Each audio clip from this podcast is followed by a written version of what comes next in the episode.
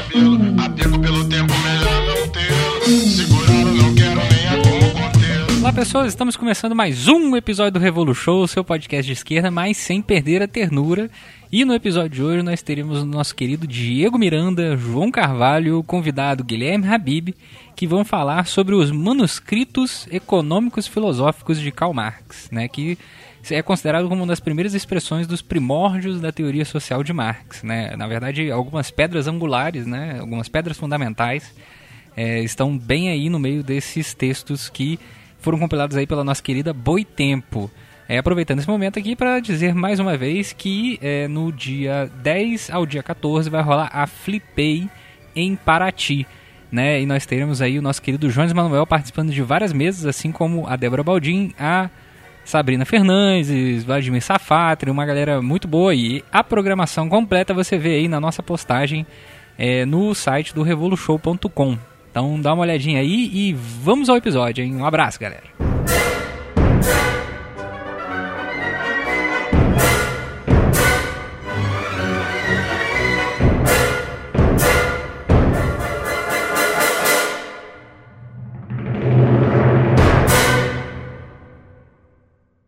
Tá começando mais um Revolushow, o seu podcast de esquerda, mas sem perder a ternura jamais.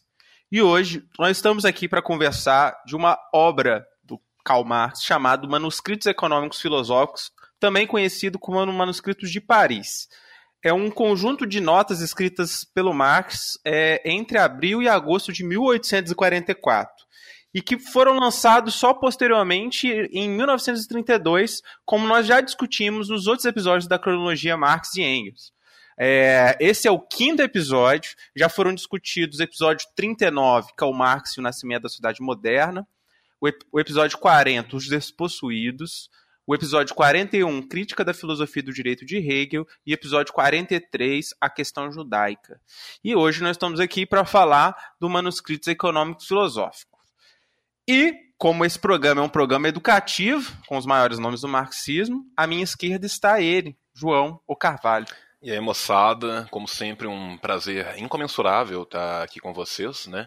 Nesse pequeno projeto nosso de uma universidade livre, né? Estamos aqui para falar dos manuscritos econômico-filosóficos, dos manuscritos de Paris, como o Diegão já disse, e para continuar essa nossa discussão aí e entender qual é esse...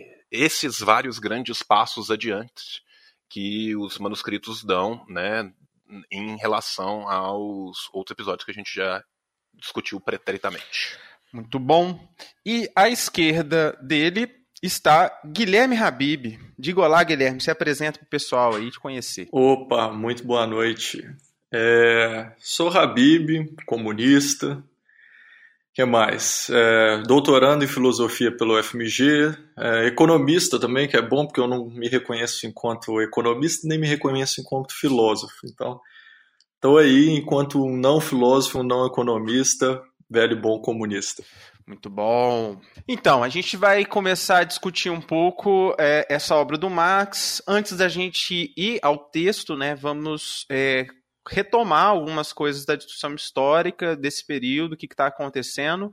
Eu não sei se o João prefere fazer essa introdução aí histórica, o Habib, falar um pouco da obra. Eu, na verdade, queria falar um outro tema, se for possível. Está é, saindo um livro na Boitempo. Aqui pode falar da Boitempo, Pode, né? deve.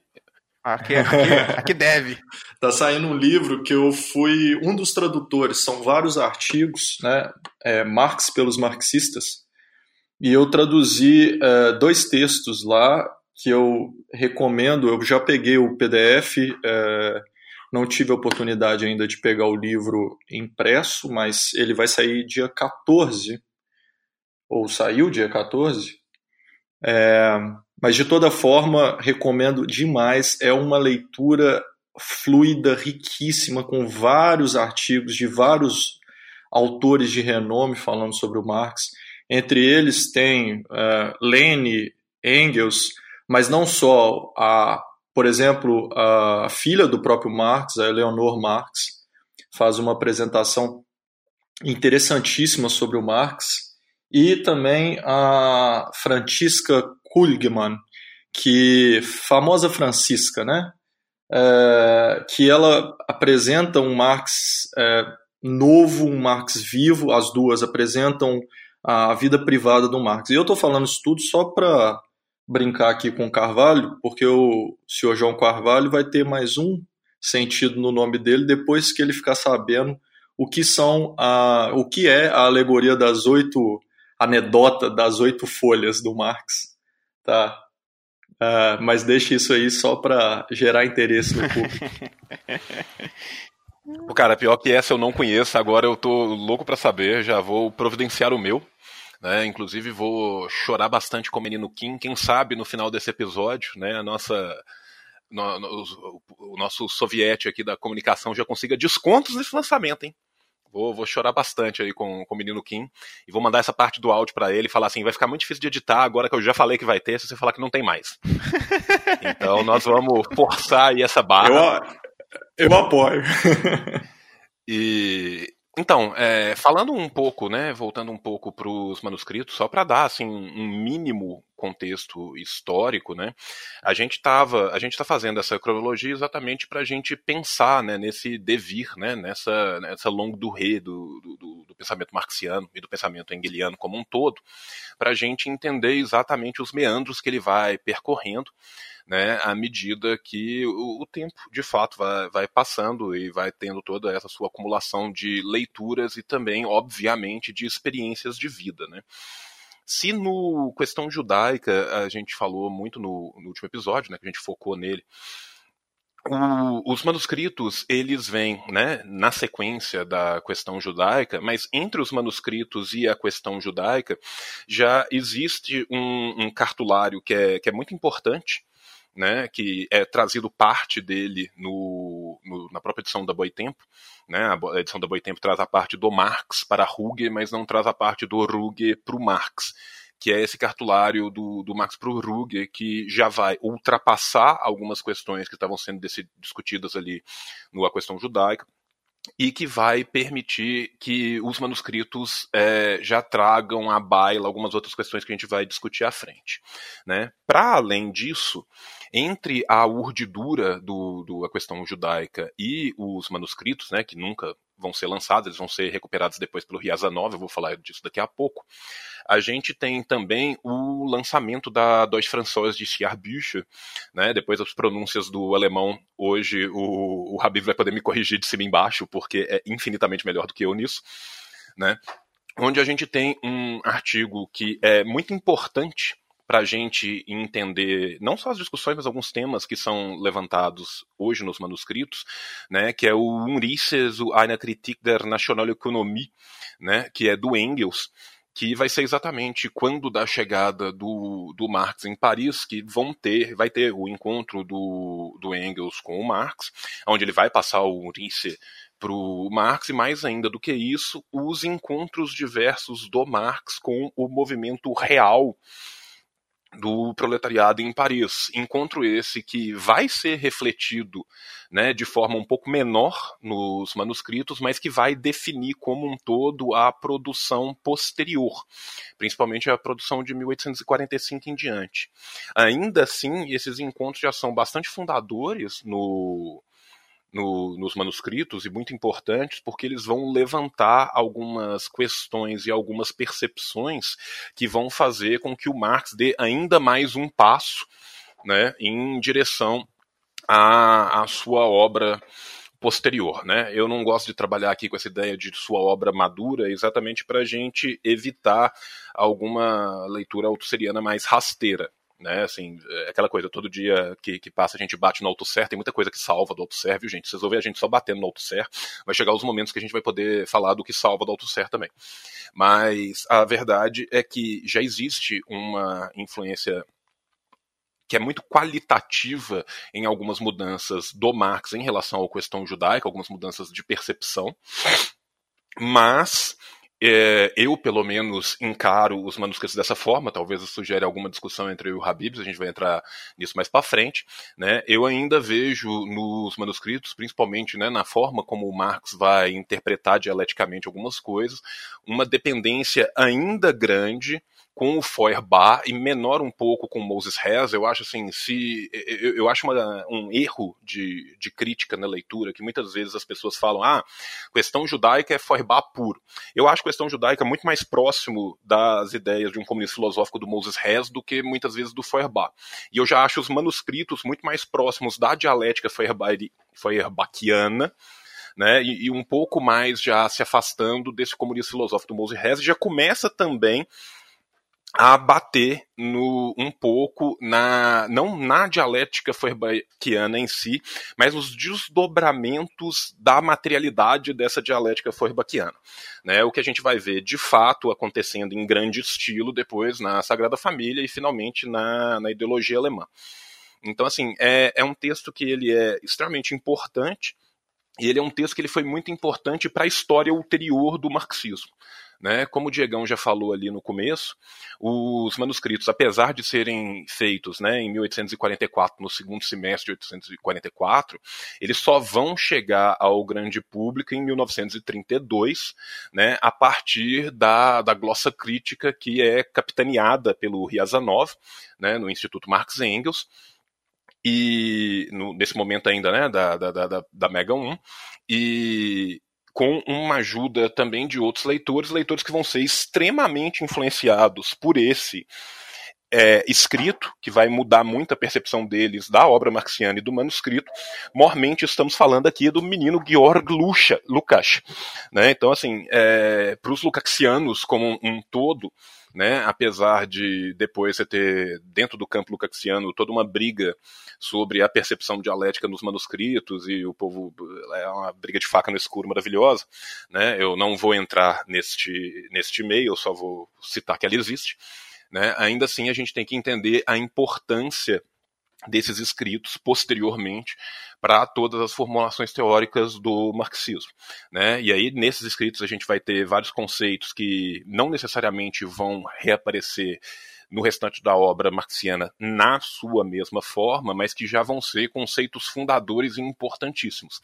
Para além do que, né, a gente tem essa primeira é, submersão, essa primeira imersão profunda do Marx nas questões que hoje a gente fala de economia política, né, mas que no momento estão sendo tratadas como economia nacional, né? O, o termo economia nacional era um termo usado tanto pelo Engels quanto pelo, pelo Marx nesse texto, como por boa parte, né, da inteligência da época, né, e que vai, o termo economia política vai surgir mais no final dos anos quarenta, mas finalmente vai ser usado mais na, na obra marxiana e engeliana a partir da década de cinquenta. Né? Então, assim, eu acho que essa era uma primeira introdução histórica, só para a gente contextualizar um pouco o escrito, antes de entrar nos escritos per se, e aí eu vou deixar para o Diegão puxar, para o Habib comentar, para a gente ir continuando a nossa discussão. É, antes do... Antes do Habib comentar, é... só apontar, gente, que essa, essa obra, é, na verdade, são um conjunto de notas escritas, né? Estudos é, do Marx acerca da, da economia política, ou no caso aqui, economia nacional, né? Que é o termo que se prefere traduzir, é, e o, esse texto, ele, eles são vários fragmentos, né? E, e ele tem várias partes, então aqui a gente vai tentar discutir alguns, alguns pontos importantes do livro, né? Mas tem o texto sobre salário, ganho do capital, renda da terra, propriedade privada, trabalho estranhado, é, propriedade privada e, e comunismo, e trabalho, é, a crítica dialética e da filosofia hegeliana em geral, propriedade privada e, e, e, e carências, e assim vai, né? E, então... São textos que têm partes, né, é, que foram recuperadas e então tem raciocínios que são, vamos dizer assim, ficam pela metade, né, ou começam já de uma determinada altura. Mas, é, enfim, vamos tentar. Vai lá, Habib. É, o bom de ter entrevistadores ou camaradas numa, num, num, num bate-papo como esse é que eles nos dão toda a estrutura para a gente desenvolver uma série de argumentos e questões, né? Vocês levantam a bola, a gente corta. Vamos lá. É, eu vou tentar aqui só remontar um pouco, trazendo já nesse, nesse ensejo que o João adiantou, né? Histórico, começando com com o período pré-Manuscritos Econômicos e Filosóficos, ali em quarenta e três, eu acho que é fundamental aqui colocar, já que se preocupa com a transição e a formação do pensamento de Marx, a, a percepção que o Marx, o tratamento que o Marx dá em quarenta e três ao seu objeto de estudo, que é a sociedade. Ali, Marx ainda coloca de forma muito explícita a, a categoria Estado e Estado político enquanto categoria fundamental a ser analisada. Isso fica de forma muito, é, foi posta de forma muito manifesta na carta já citada pelo nosso querido, é, pelo a carta a Ruge. E desculpa, eu, eu tenho essa mania também de falar em português os nomes de outras línguas. Então é, é o Ruge, é, o, é Kreutzner, é, e aí vamos, tá? Não vou corrigir ninguém não. é, mas de toda forma, o que a gente tem ali naquela carta, que está publicada é, junto ao, ao Sobre a Questão Judaica é, pela Boitempo, é uma colocação muito explícita do Marx, onde ele coloca que a, o que se deve fazer tá, é uma crítica inescrupulosa da realidade dada. Seu objeto deveria ser o Estado político. Ali o Marx, né, tem como clara a noção do Estado político enquanto objeto da economia, ó, da, da crítica. Pois seria possível desenvolver em toda parte, a partir do conflito do Estado político consigo mesmo, a verdade social. O Estado político expressa, portanto, dentro de, de sua forma de Estado, subespécie rei publicae, todas as lutas, necessidades e verdades sociais. O Marx ali, uh, e aí é importante também colocar essa noção de Estado, é Estado aqui, Estado político, por que, que tem essa, essa qualificação do Estado? Porque o Marx aqui ainda está sobre a, a, a perspectiva de uma sociedade total hegeliana. É, você tem o Estado, o Estado político e a sociedade civil. É, o Estado político é o momento da disputa. E o que acontece nessa transição de Marx da, da década de, de quarenta e três uh, para quarenta e quatro é a aproximação da, é, a sua aproximação à economia política. Né? E aí, só uma questão de nomenclatura, a economia nacional era o nome que era utilizado na Alemanha para a economia política, era sinônimo. Por isso que o Marx e o Engels utilizam a economia nacional. Só que o Marx, né, o Engels, inclusive, nesse período, ele está naquele fluxo dele para Manchester, né, onde que ele já está trabalhando os materiais que ele vai publicar na situação da classe trabalhadora no ano seguinte, quarenta e cinco, e o Marx vai para a Inglaterra em quarenta e oito, quarenta e oito, né? Então, a partir dali, ele tem uma aproximação ainda maior. O Marx aqui não fala inglês ainda, fala francês e tem acesso a essa literatura pelos textos franceses. E, e a partir do momento que ele aproxima da literatura uh, inglesa, diretamente do inglês, e morando na Inglaterra, ele tem essa alteração também na, na nomenclatura que se dá da economia política ou economia nacional. Mas, de fato, é a mesma coisa, é a mesma corrente acadêmica. Aí Marx, né, que estava lá em Kreutzner, e é bom falar isso, que é, eu acho que são curiosidades interessantes, né, o Marx, é, nesse período, né, logo após... Ah, é, Desculpa, é, nesse período que ele está tá em Kreutzner, ele não só estuda a filosofia do direito de Hegel, né, como ele estuda o contrato social de Rousseau, o espírito das leis de Montesquieu, a história da França ali, textos sobre a história da França, história de Veneza, história de, da Polônia, história da Inglaterra, da Suécia, dos Estados Unidos e da Alemanha. É um, um volume de material que hoje a gente tem acesso graças à Mega dois, é, que nos oferece não só Uh, essa primeira parte do trabalho de Marx, né, que já foi, de certa forma, publicada pela Mega um, é, que a gente encontra com facilidade pela Werk, que é, a, enfim, é, digamos, o carro-chefe da, do, da formação do pensamento marxiano ou marxista pós-década de cinquenta, sessenta, como agora a gente tem acesso aos excertos, que o Marx tinha o hábito de quando estudava, é transcrever, copiar passagens e passagens dos livros. Então a gente sabe muito bem qual livro, em quando e quando ele estava lendo. Tá? E aí uh, Marx sai desse período de, de Kreuznach e vai para Paris. Quando ele chega a Paris, final de quarenta e três, início de quarenta e quatro, ele escreve no final de quarenta e três, né, a introdução à Crítica da Filosofia do Direito de Hegel, que foi objeto do, do último Revolushow, e também uh, o texto sobre a questão judaica, e faz, e, enfim, né, qual a gente estava comentando aqui. Além disso, é, ele começa e tem uma aproximação, isso importa muito dizer aqui agora, É, muito por influência do Engels, com a economia política.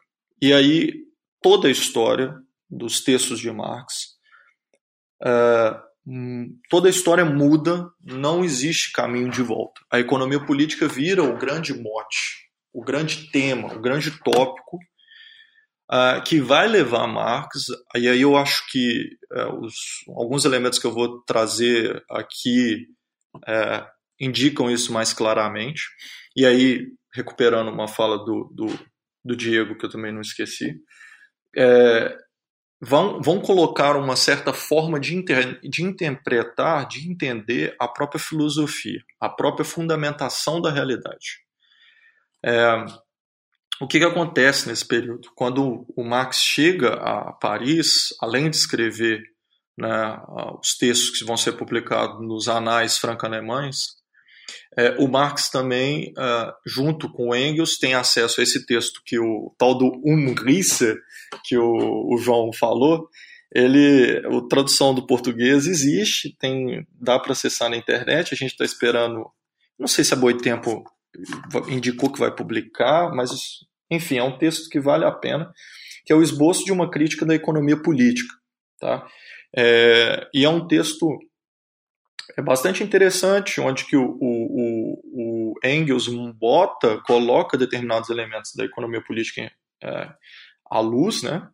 E desperta no Marx um profundo interesse, e o Marx começa a estudar, e estuda, entre mil, janeiro de mil oitocentos e quarenta e quatro, fevereiro de mil oitocentos e quarenta e quatro, até abril ele lê, basicamente, Jean-Baptiste, Smith, Ricardo, James Mill, Xenofontes. Xenofontes é, é, um, é um filósofo grego que é considerado o primeiro economista. Tem um texto dele publicado em português, inclusive, é, estudo, Escritos Econômicos, uma coisa assim.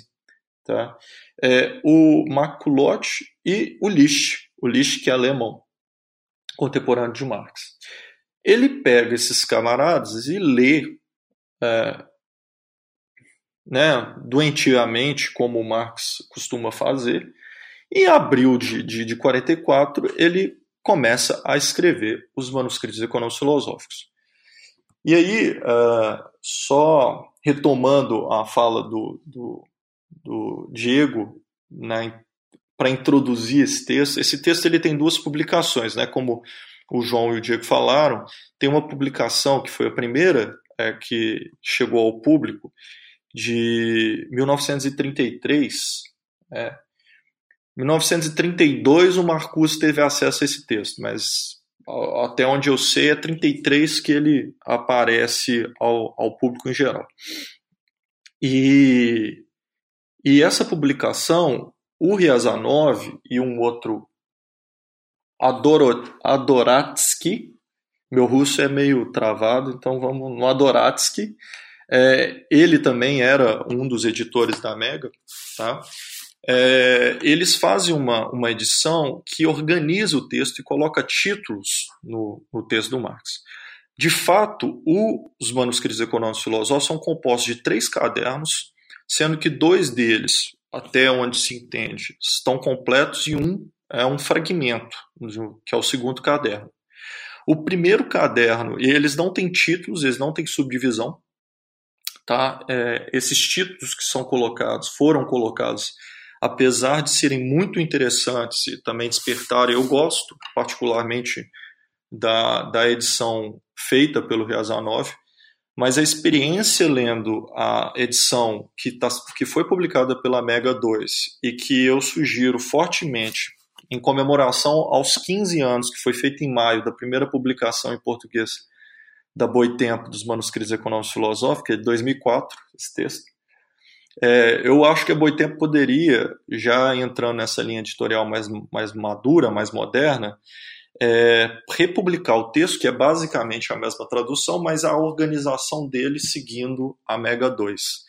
É uma proposta, inclusive tem um, um livro aqui, só para...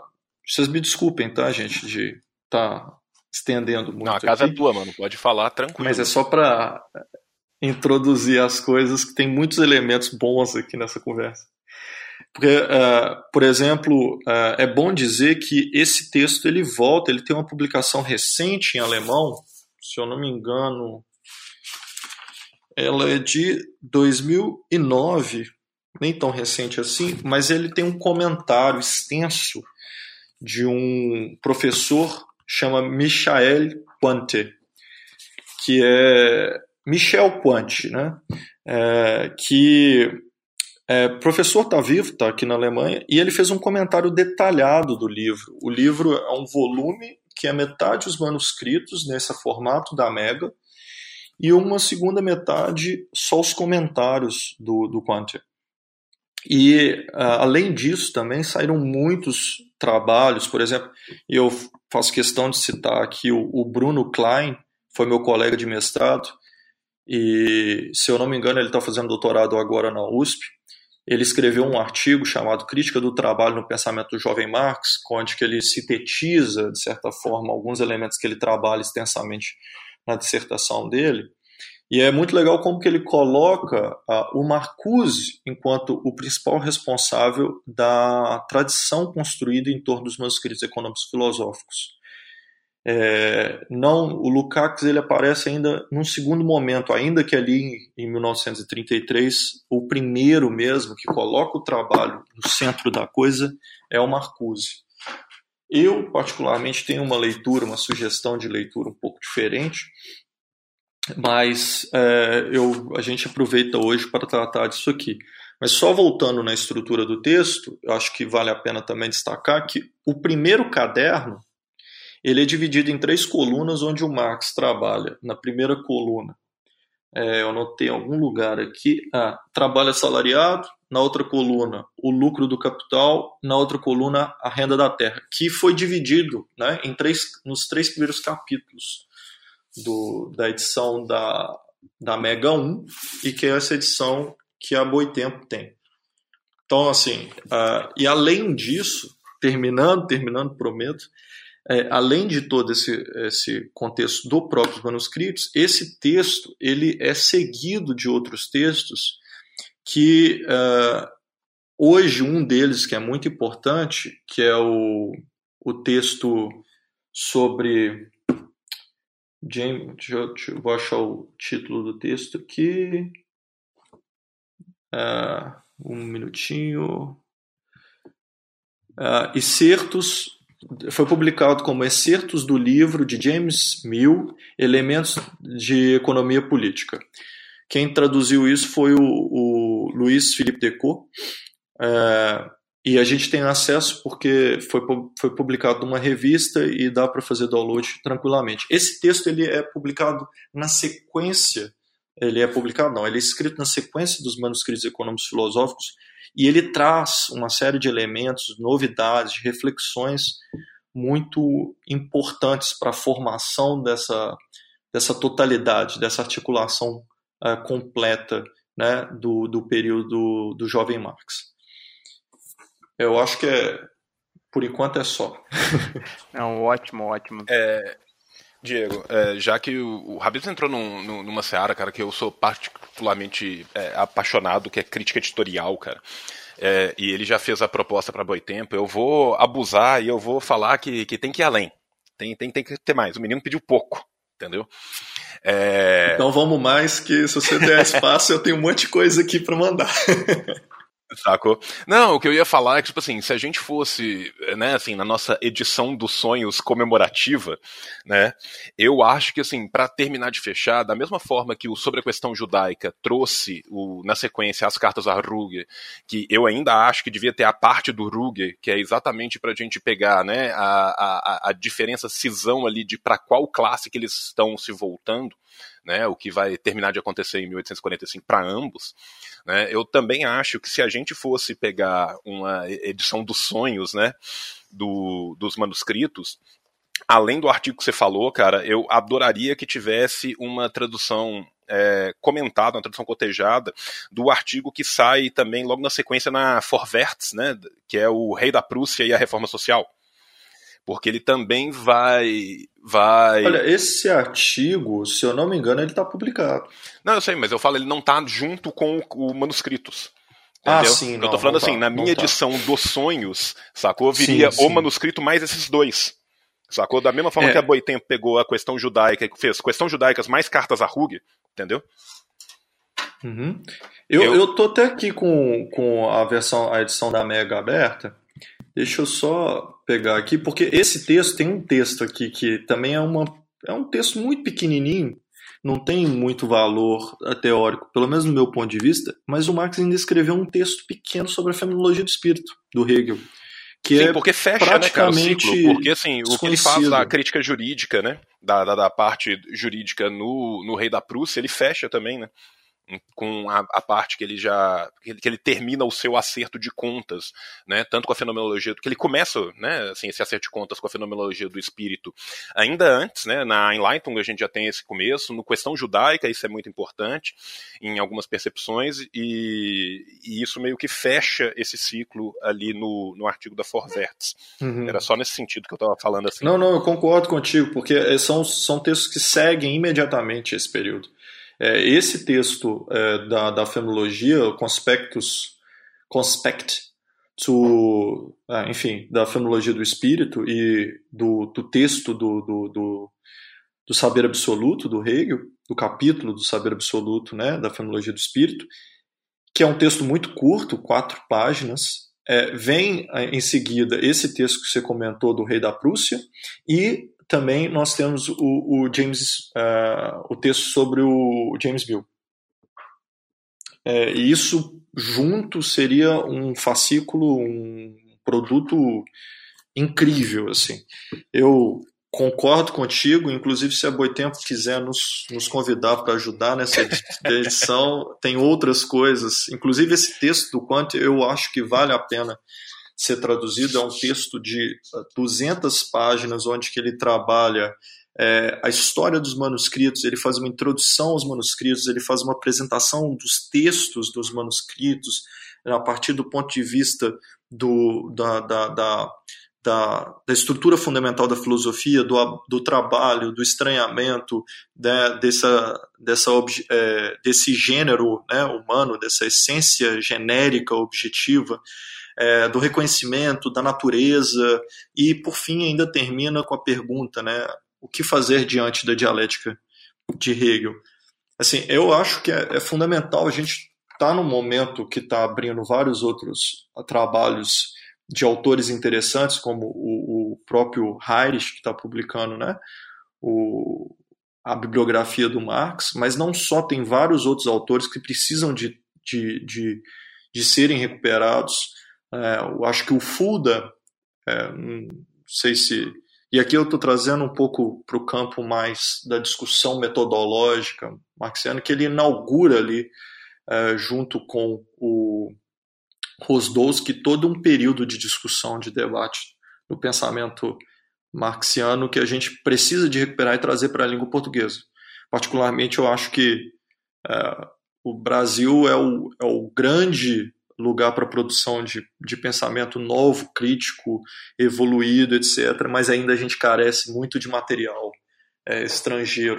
É, mas já que vocês estão falando aí, né, vamos, vamos, vamos adentrar o texto. Eu acho que já deu uma introdução bacana, muita noção, e obviamente, quando eu falo isso, as pessoas vão fazer outros comentários, mas eu acho que tem uma coisa importante para começar a discussão, e aí provocando e dirigindo um pouco o debate, é que na, na, no prefácio do Caderno três, o, o, tem um, um parágrafo que o Marx ele faz uma colocação muito interessante, que ele fala, ó, a crítica da economia nacional deve, além do mais, assim como a crítica positiva em geral, sua verdadeira fundamentação às descobertas de Feuerbach, De Feuerbach data, em primeiro lugar, a crítica positiva, humanista e naturalista.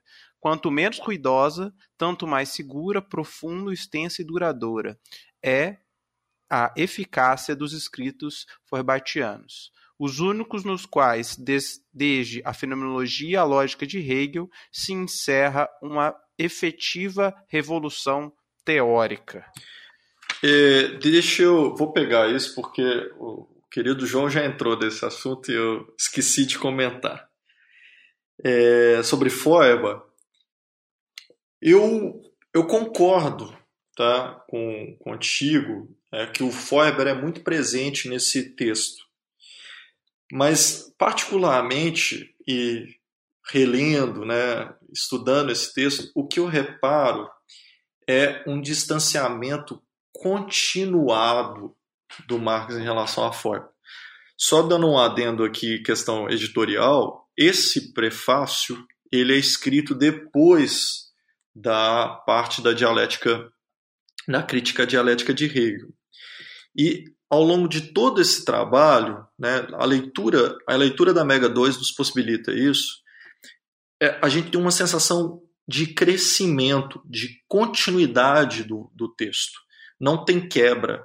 Tanto que o Feuerbach ele vai aparecer num contexto muito específico, que é quando o, o Marx, indiretamente, a partir de uma dedução lógica da economia política, aponta para uma parte específica da filosofia do direito de Hegel, quando Hegel vai falar e vai tratar sobre economia política.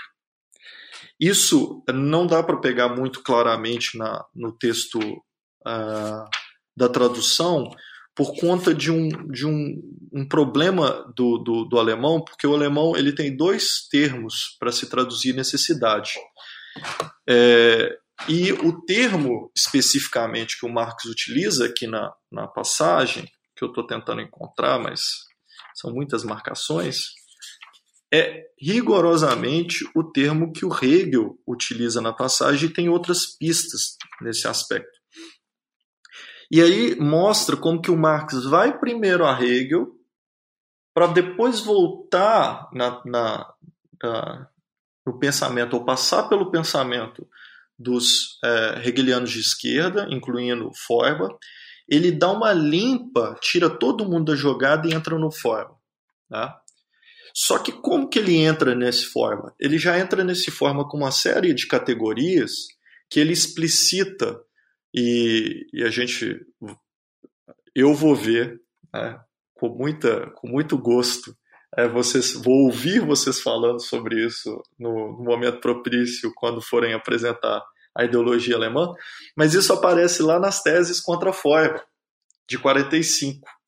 Esses elementos, né, vinculados à atividade do gênero, que o Marx acusa Feuerbach de não possuí-los, já está presente antes do Marx citar Feuerbach aqui.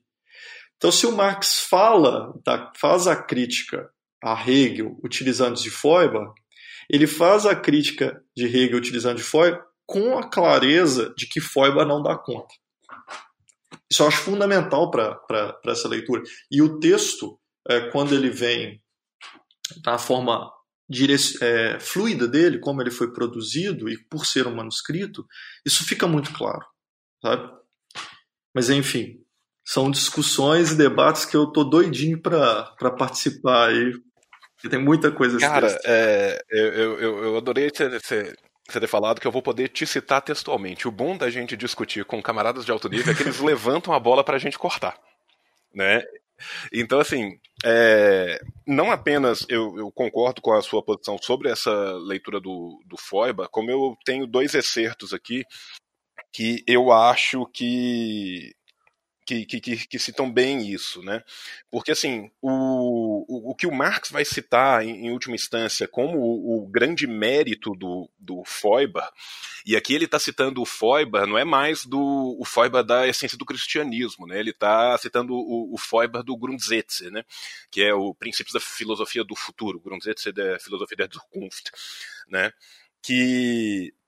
que ele vai falar que o, o mérito real do Feuerbach é exatamente de ter oposto à negação da negação que pretende ser o positivo absoluto, o positivo fundado positivamente nele mesmo e repousando em si mesmo. E aí ele vai além e fala, né, a, a posição autoafirmação e autoconfirmação que se situa na negação da negação está ainda, para uma sua própria posição não segura, por isso acometida pela sua oposição. Né, posição essa que em si permanece duvidando e, portanto, também permaneceria carente de demonstração, portanto, não se provando a si mesma mediante sua existência, como posição não confessada, e, portanto, é contraposta direta e imediatamente à posição sensivelmente certa, fundada sobre si mesma. Né? Ou seja, ele está desenvolvendo um, um pensamento do Feuerbach que está presente no, no Grundsätze, que o Feuerbach, né, vai lá e fala: A, a verdade que se mediatiza é a verdade maculada pelo seu contrário. Começa pelo contrário, mas em seguida ele é suprimido. Mas é preciso suprimir e negar, porque começar por ele em vez de começar imediatamente por sua negação. Agora, o, o próprio Marx, né, quando ele vai traçar a crítica tanto ao comunismo grosseiro, né, chamado comunismo grosseiro, como ao comunismo filosófico, né, ele bate mais ou menos também nessa mesma posição, né, que ele vai falar: para suprassumir o pensamento da propriedade privada, basta de todo o, o comunismo pensado. Para suprassumir a propriedade privada efetiva, é preciso uma ação comunista efetiva.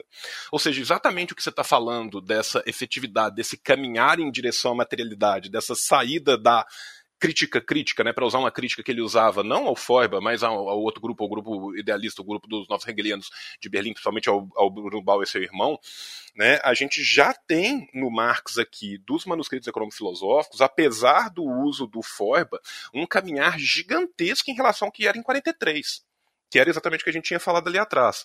Então era só para pontuar com essas duas... duas questões aí para poder é, continuar a discussão. Vamos lá, só correção de um erro meu aqui, a tradução da Boitempo, na página, eu tenho a primeira edição, está é, na página cento e onze, tá? O, o, o que acontece aqui é que o, a tradução está com carência, carência comum para traduzir Bedürfnis. Tá, e, e Bedürfnis... Ô, Habib, é porque eles explicam na, na introdução o... Qual é o nome do tradutor aqui? Pô, esqueci o nome do cara, do Jesus Ranieri. Ele explica que ele usa dois termos diferentes, é necessidade e carência. Isso. É. Eu, eu gosto muito da tradução do Ranieri. Eu já ouvi muitas críticas em relação à tradução dele, mas eu efetivamente sou um grande fã dessa tradução. Eu acho que é uma das melhores traduções que existem é, de Marx. Eu sei que tem muita gente que tem incômodo com isso, mas ele, eu acho que ele guardou uh, vários sentidos muito sutis no texto.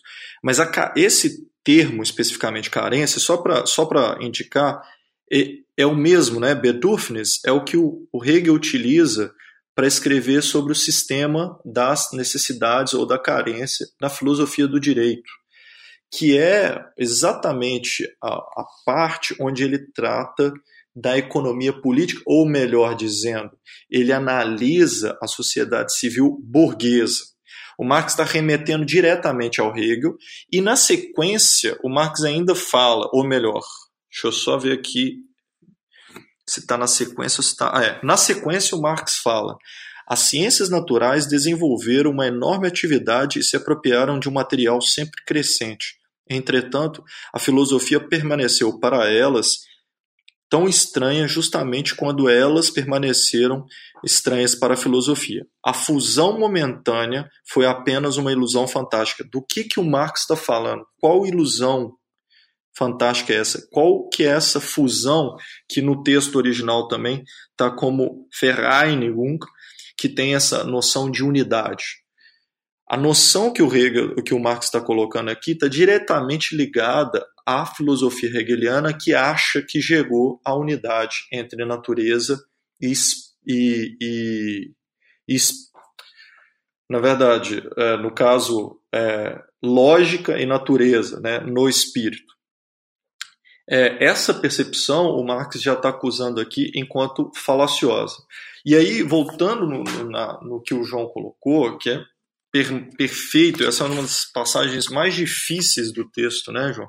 Você já foi, pegou ali já com o pé nas costas.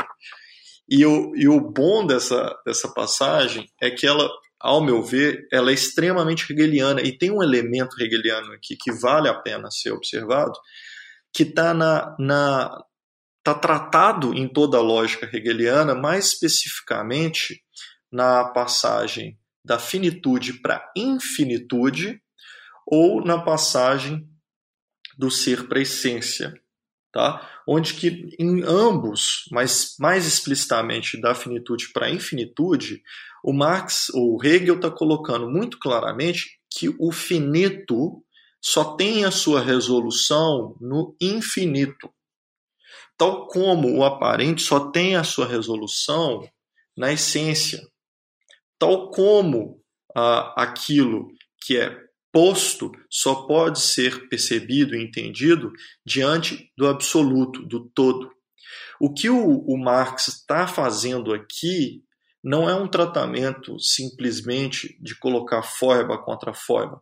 O que o Marx está fazendo aqui é recuperando Hegel para entrar num campo onde Hegel nunca tinha entrado. Porque nesse texto, corta esse texto integralmente, de cabo a rabo, a noção do estranhamento. E o Marx, no primeiro caderno, já aponta para determinados elementos que ele vai trabalhar lá na frente. Eu acho que o melhor elemento disso, e que é uma outra passagem muito famosa também, é que o Hegel estava sobre o ponto de vista da economia política quando fala do trabalho. Ele só lida com o trabalho positivamente. A saber, o trabalho, né, que... Ali o, o Marx já começa o texto dele, ele já é muito interessante, está no primeiro, dessa vez que eu fui reler o texto para conversar com vocês, eu fiquei chocado, porque isso aparece já na página é, cento e vinte e quatro aqui da edição da Boitempo, né, que é a, a parte específica vinculada a Hegel, mas isso já está lá na primeira, no primeiro caderno. Na página oitenta, se eu não me engano. Aqui aparece do trabalho negativo que você está falando, né? Daquela passagem. Isso. Que aqui o, o, o Marx vai colocar que o trabalho não produz somente a mercadoria, ele produz a si mesmo e ao trabalhador como mercadoria. E isso na medida que ele produz, de fato, a mercadoria em geral.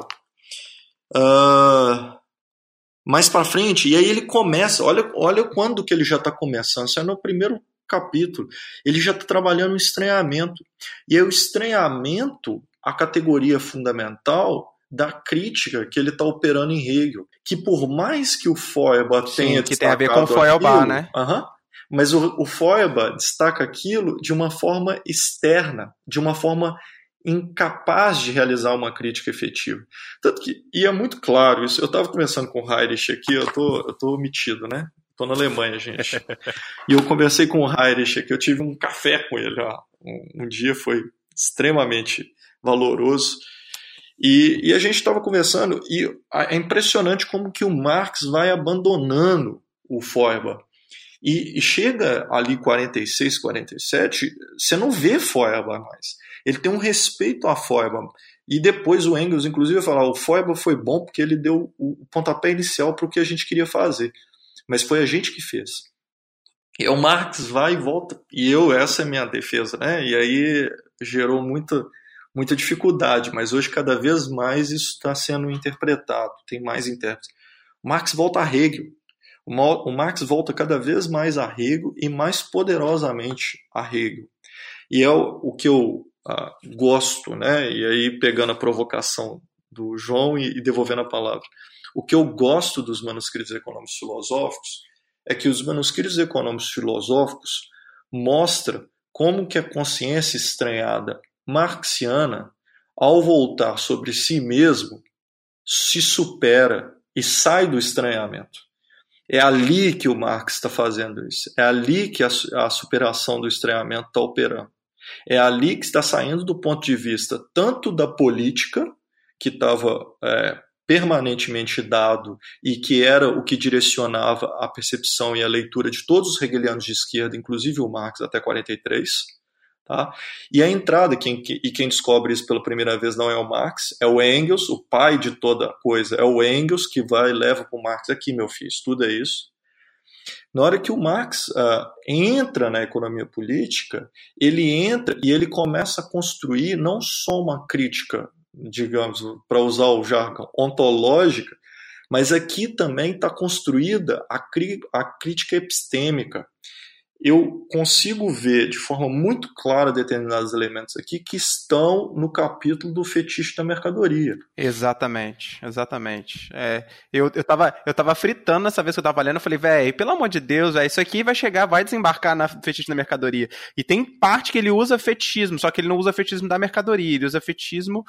Ai, eu não sei, tem que procurar aqui no texto. Mas ele, usa ele, feti- usa... ele usa fetiche, mas assim, só para acabar um pouco com a graça, mas trazendo mais graça ainda, fetiche é o termo que o Hegel utiliza na filosofia da, da religião quando ele vai comentar sobre uh, as religiões africanas, de matrizes africanas, e ele, eu vou até pegar aqui que isso eu notei, fiz dever de casa, viu gente? E aí o Hegel fala, fetiche é um degradado termo português que possui o mesmo significado de ídolo, imagem sagrada. Fetiche é, em geral, uma escultura, uma madeira, um animal, um, ra- um rio, uma árvore, etcétera. Existe fetiche para o povo como um todo e para qualquer indivíduo. Ou seja, fetiche é a projeção da religiosidade, daquilo que é próprio ao Geist em uma coisa. Entende? A origem do termo no Marx, o fetiço da mercadoria, a projeção de todas as forças humanas na coisa, isso vem de Hegel. É, eu acho importante, antes de passar a palavra para o João, é, porque o Habib comentou sobre a questão do estranhamento, é, e não explicou muito bem o que, que é, né? Não deixou claro. É, é importante explicar isso. É, Feuerbach é o grande exemplo lá na Essência do Cristianismo, né? A grande tese dele é sobre a religião, que é, que é isso, né? Quer dizer, os seres humanos produzem, criam, né, um, um Deus... É, mas é... Ixi, eu não vou conseguir explicar. Eu não vou conseguir explicar esse troço. eu, eu, vou, eu vou deixar essa pro João, porque o João, é, já que você já passou a bola, porque o João fala mais bonito que nós dois. Nós somos muito capial. Vai, João, explica aí. Não, é bom que vocês me jogam no colo, né? Tipo assim, não, João, explica aí o, o, o essência do cristianismo. Vamos lá, por partes eu vou voltar nessa explicação bem rapidinho, né, para a gente entender que essa é uma explicação que, que assim, vai ser feita pelo Feuerbach, vai passar, né, tipo, na crítica marxiana como um todo, mas vai meio que cair em esquecimento da crítica das ciências humanas durante um bom tempo, e depois vai ser recuperada como uma pedra de toque mística na, na, na crítica da religião, que é feita principalmente nos Estados Unidos a partir da década de sessenta, o, o que é super irônico. É que eu tô saindo uma tangente louca só porque é um assunto que me interessa, tá? Que é de sociologia da religião. Mas vamos voltar lá. O, o, qual que é a questão? Né? A questão é que o, o homem, ao criar um Deus, ele está externalizando neste Deus parte da sua essência. Porém, quando, nesse momento específico do pensamento, ele não consegue fazer depois a suprassunção dessa essência externalizada no seu vir a ser, o que significa em português, claro, quando depois ele não consegue perceber neste objeto alheio, nesse estranhamento que vai ser causado, um objeto que tem uma correlação com ele, esse objeto não sai da esfera humana e passa a ser ele um próprio motor, passa a ser ele uma potência, né, para usar o termo Macht, que é usado inclusive pelo, pelo Feuerbach. Ao se tornar essa potência, este criado se torna criador, e, a, e, e o criador, por sua vez, vai se tornar criatura, né, criando essa mistificação. Né? Quando o Habib estava falando ali um, um pouco atrás do Hegel, eu, eu tinha separado também duas passagens, né, que, o, que o Hegel, né, com, com, com esse artifício, né, que, que reafirma essa efetividade estranhada como sendo a verdadeira vida humana, né, e, e é assim, o Marx ele recupera exatamente os passos da dialética do hegeliano, principalmente os passos da fenomenologia do espírito, né, mas ele sai do idealismo para a materialidade. Né? Então, assim, é, citando aqui o próprio Marx, né, o Hegel, no caso, em primeiro lugar, afirmaria: a consciência, o saber enquanto saber, o pensar enquanto pensar, pretende ser imediatamente o outro de si mesmo, pretende ser sensibilidade, efetividade e vida.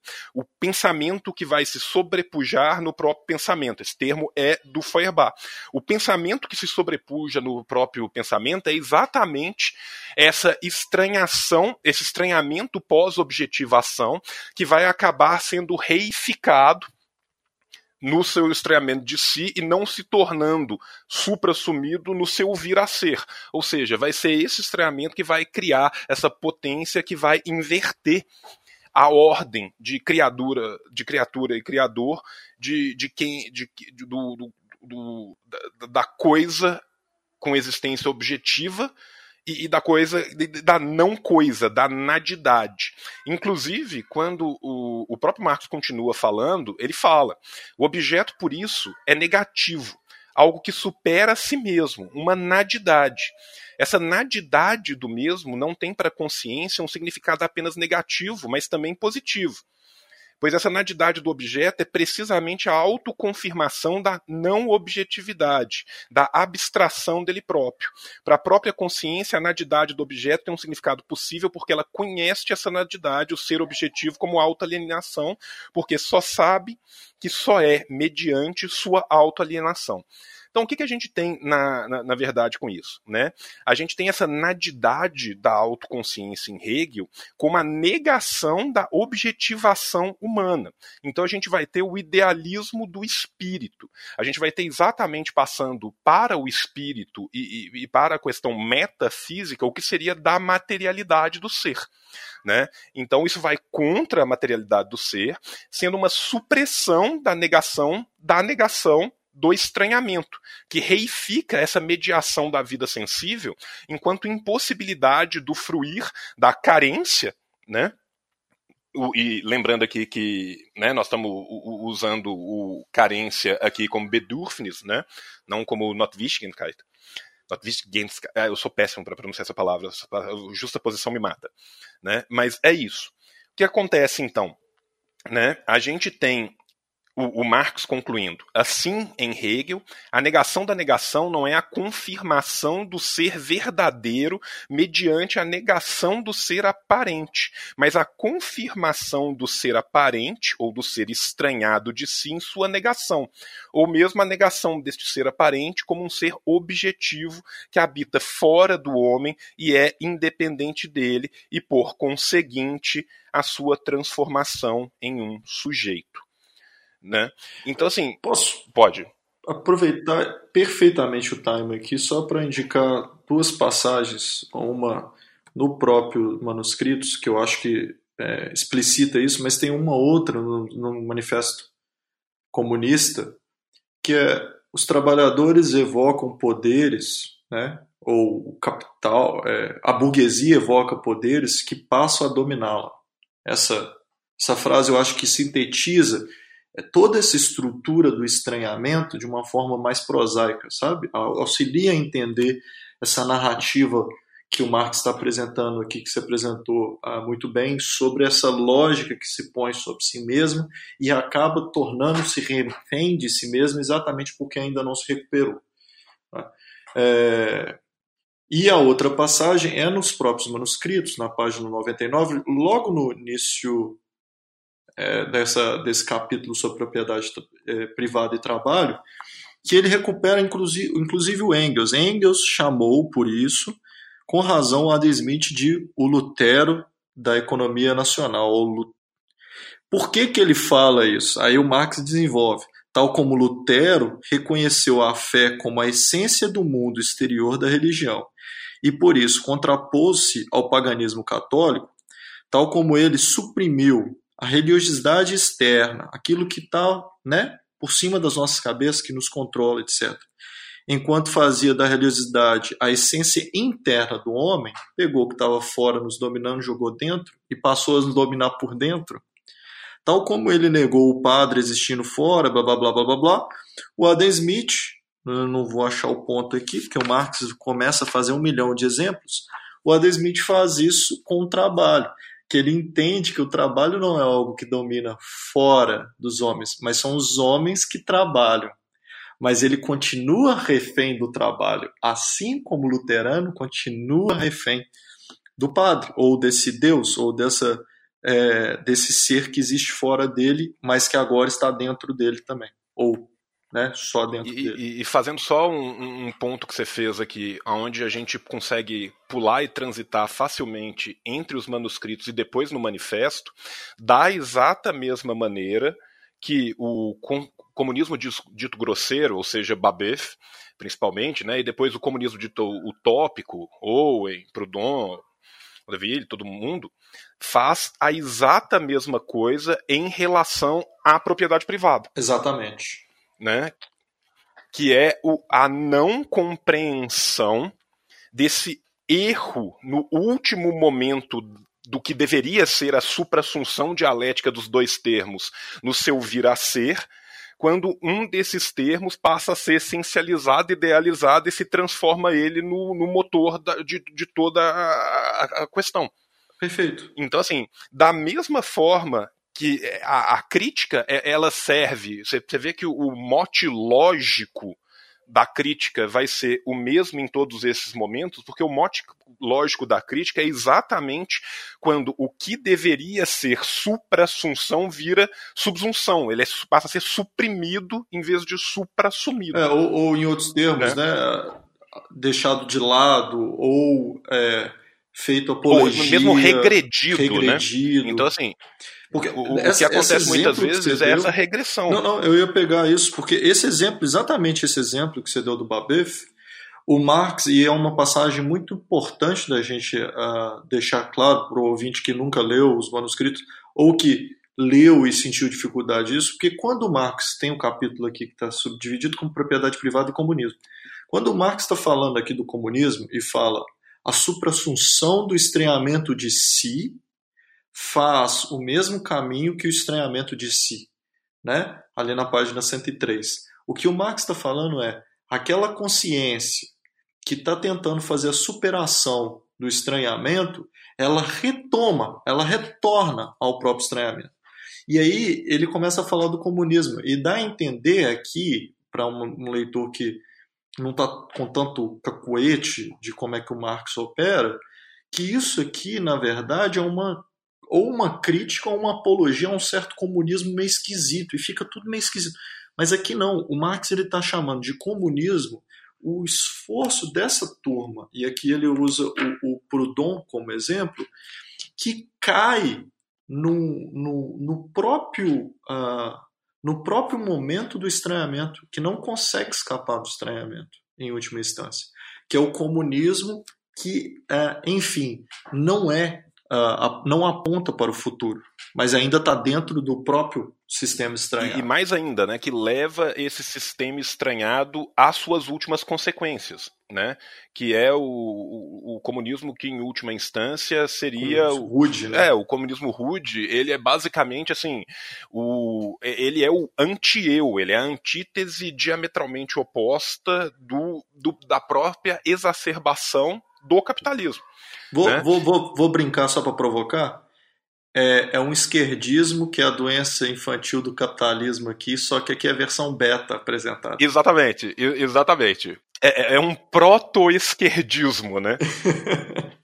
Porque é exatamente isso. É, é não conseguir perceber exatamente nesse caminhar do estranhamento a necessidade de se caminhar para além do estranhamento. Né? Então, assim, a partir do momento que esse estranhamento causa toda essa consequência, a, a forma de ruptura se dá exatamente nessa suprassunção. Como que se dá essa suprassunção? Essa suprassunção se dá exatamente aí para ser, né, para deixar os lucasianos felizes, né, na percepção da ontologia do ser social, né? É, ela dá exatamente em se recuperar Essa, esse primeiro momento supra-assumido com todo o desenvolvimento que vem depois.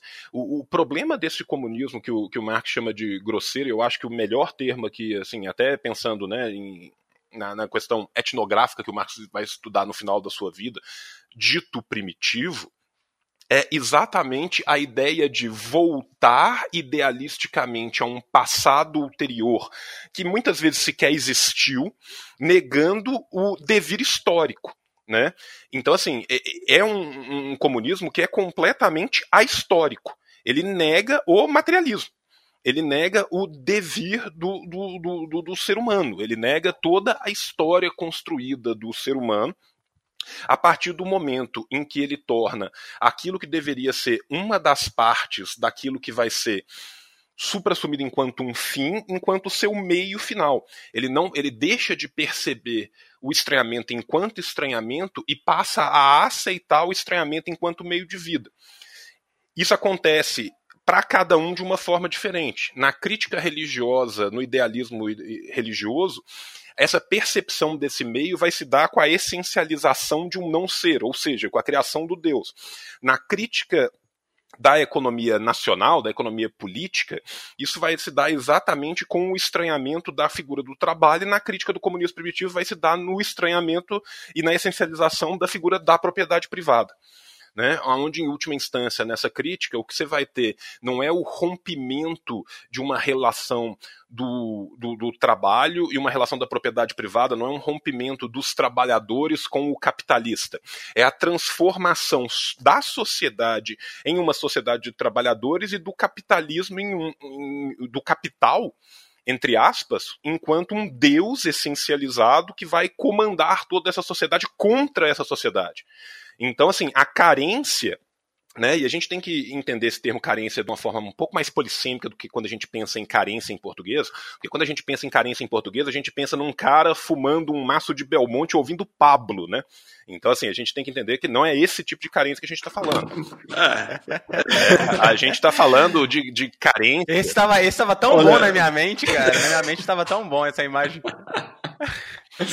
A gente tem que entender a, a carência exatamente como aquilo que vai causar essa externalização, essa objetivação, que vai permitir exatamente não só a ontologia, como muito perfeitamente o Habib falou, a epistemologia do homem enquanto ser social. A partir do momento que essas carências, essas necessidades e vicissitudes, né, eu acho que talvez assim... Eu, eu amo a tradução, mas eu acho que se a gente usasse a palavra vicissitude em vez de carência, ela porta uma força maior do que carência acabou virando em português por causa do sentimentalismo, do pathos que está ligado à carência. Mas é entender... Olha, vicissitude eu nunca ouvi, mas é realmente uma boa opção, viu? Você entende? Que eu acho que ela, é, é, é, é, é, ela sai do campo do pathos. Porque quando a gente pensa em carência, a, a gente pensa em carências emocionais e afetivas. Né? E, e não é exatamente isso que a gente está falando aqui. Não é só isso que a gente está falando aqui. Eu aprendi isso muito com o meu, meu orientador, Joãozinho, back in camp, para quem não conhece, é um senhor é, kantiano no Brasil. E, e ele mostra muito claramente como que esses termos todos têm história. Então, quando o Marx está falando aqui, ele não fala... de forma irrefletida, não escolhe especificamente Bedürfnis de forma irrefletida, está vinculada a uma determinada percepção hegeliana, muito claramente voltada, e aí é, fica muito, muito explícito essa é, falta de conexão, né, com fatos, né, com sentimentalismo, etcétera, que está vinculado à forma da reprodução básica da vida. Mercado, produção, distribuição de riqueza, que é o reino propriamente do que a gente costuma falar da economia burguesa, sabe? Do nível da individualidade, o que está fora do campo da universalidade refletida que estaria na política, onde que as pessoas pensam sobre o que elas estão fazendo em termos de sociedade. Mas no campo da individualidade, que as pessoas fazem a sociedade pensando nelas mesmas e constroem daí uma certa mão invisível, um resultado inesperado, né? Essa, ah, e isso essa na tradução relação... causa um problema maior ainda, porque o francês tem nécessité, né? E todos os economistas políticos usam ses nécessités. Ele vai falar no, do problema de não sei o que e suas necessidades. Ah, ele vai traduzir carência, né? Então... É, inclusive isso fica aí um bom trabalho, né, para os nossos colegas, etcétera. Quem quiser fazer um estudo sobre o conceito de necessidade, como é que flui, porque o Hegel está construindo essa conceituação a partir da leitura dele de autores ingleses e franceses, principalmente ingleses. Mas ele cita nominalmente o Sé, o Ricardo e o Smith. Então ele cita um francês e dois ingleses, né, um escocês no caso. E, a, além disso, você tem como que é introduzido isso na Alemanha, no primeiro, a partir de mil setecentos e noventa e oito, se eu não me engano, quando ele começa a estudar economia política. Então, eu acho que vale a pena, hein, deixar esse trabalho aí para alguém escrever um artigo para a gente e o Revolushow comentar aqui depois. É, vamos lá, vamos caminhar que, que eu tô... Então, Diego. É. Vocês me desculpam. Vocês estão... Cês... Eu, tô, eu tô, tô mandando o programa, tô falando, já tô mandando. Vocês estão indo longe demais. Que isso, é tarefa. Re... Não, é tarefa revolucionária, tá, pô. Nós estamos dando tarefa. Não, aqui, acho que, tarefa, eu que também é acho. Sempre bom, porque é o, é o contínuo esforço da reflexão, né? Agora, é, chegando a alguns pontos que eu acho muito interessante é, da obra, que são os textos onde o Marx, é, primeiro, ele vai estar baseado nos excertos, que aí no caso é um outro material que não tem traduzido para o português, né, que é os excertos é, do, de economia política dele, excertos sobre os, a obra do, do Adam Smith, né, Riqueza da, das Nações, que tem na, na Mega, né, e, e ele vai começar a, a traçar alguns debates importantes aqui, alguns textos importantes, que é o texto sobre salário, sobre ganho do capital e renda da terra, né. Quando ele vai para o trabalho estranhado e propriedade privada, acho que a reflexão muda um pouco, mas aqui inicialmente ele tem uma discussão sobre as questões de trabalho que eu acho muito interessante, porque aqui, é, vamos dizer assim, é a primeira vez que o Marx sentou a bunda, leu Adam Smith, e ali ele já começa a apontar uma série de coisas, e dentre essas coisas, a que eu acho assustadora pensar é já mostrar o conflito capital-trabalho, né? O Marx, ele já, para eu fico assim, velho, que porra é essa, tá ligado? O cara já leu ali, já identificou.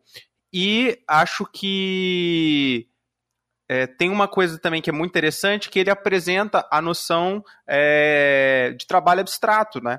Ele fala que, que o trabalho no capital é um trabalho unilateral, abstrato, né? E aí é, tem uma citação também que eu acho importante, É... mas o, acho que é isso, é isso. Diego, é, vou, vou te pedir para segurar isso e voltar, depois até ler essa passagem do Capital Abstrato, porque isso aí passou despercebido para mim e eu tenho curiosidade de, de debater com vocês aqui um pouquinho sobre isso. Mas aqui, só voltando na estrutura da Mega, que eu acho que vale a pena sempre comentar, a Mega ela, ela é, uma, é um projeto, né? É, enfim, colossal, eles estão com financiamento até dois mil e trinta, mas ainda assim estão morrendo de medo, porque dois mil e trinta já está logo ali em termos de um volume que chega a quase cento e vinte é, títulos. É, e, eles são, e esse trabalho total está publicado, se eu não me engano, cinquenta e poucos, chegou à metade, uma coisa assim. Enfim, mas dentro disso, uma coisa importa dizer, a parte do capital está plenamente completa. São quatro partes, a Mega se divide em quatro partes. A primeira parte são de excertos, tá? Que são esses textos, esses trabalhos uh, de Marx uh, e também essas publicações menores, né, do, que o Marx fez ao longo da vida, mas que tem uh, conhecimento social, acúmulo, já estudo, etcétera. Essa é a primeira parte. Vem uma segunda parte, que é exclusivamente dos, dos materiais vinculados ao capital. Então lá tem a edição francesa do Capital, a primeira edição do Capital, a segunda edição do Capital, é, livro dois, os manuscritos, né, para o livro dois, os manuscritos para o livro três, os manuscritos revistos do livro dois, enfim, tem todo esse material, né, as publicações que foram feitas pelo Engels, enfim, tudo isso está na segunda parte. Na terceira parte nós temos o, o, as cartas, e na quarta parte, aí são essas coisas que o Marx tinha mania de, de anotar tudo que ele lia, né, quando eu comentei. Então aqui que se encontra, nessa quarta parte, esses textos que ele vai lendo e raso, é, rascunhando. O James Mill, o texto que foi traduzido pelo, pelo uh, Louis Decaux, ele, é, por exemplo, está nessa quarta parte. E é uma parte que tem muito material ainda para vir, e que a, a gente não sabe exatamente como que lida com ela, porque, em geral, as pessoas colocam ela em um segundo plano. E tem muito ouro ali dentro. Então, a, a, a pesquisa está muito aberta. Tá? É, e é ali que a gente sabe também exatamente o que, que o Marx estava lendo, quando que ele estava lendo e por que, que ele estava lendo. Tá? Dito isso, voltemos aos manuscritos. Só pegando aqui o, o ensejo, né, a estrutura do, dos manuscritos da Mega dois, ele dá em três colunas, né, como eu tinha adiantado. Né, uma sobre o trabalho salariado, outra sobre os ganhos de capitais e outra sobre a renda da terra. E o Marx, basicamente, nessas colunas, vai escrevendo lado a lado é, é, é, comentários e, principalmente, é, repassando notas dos textos que ele já tinha Uh, estudado e que ele tinha feito em caderno.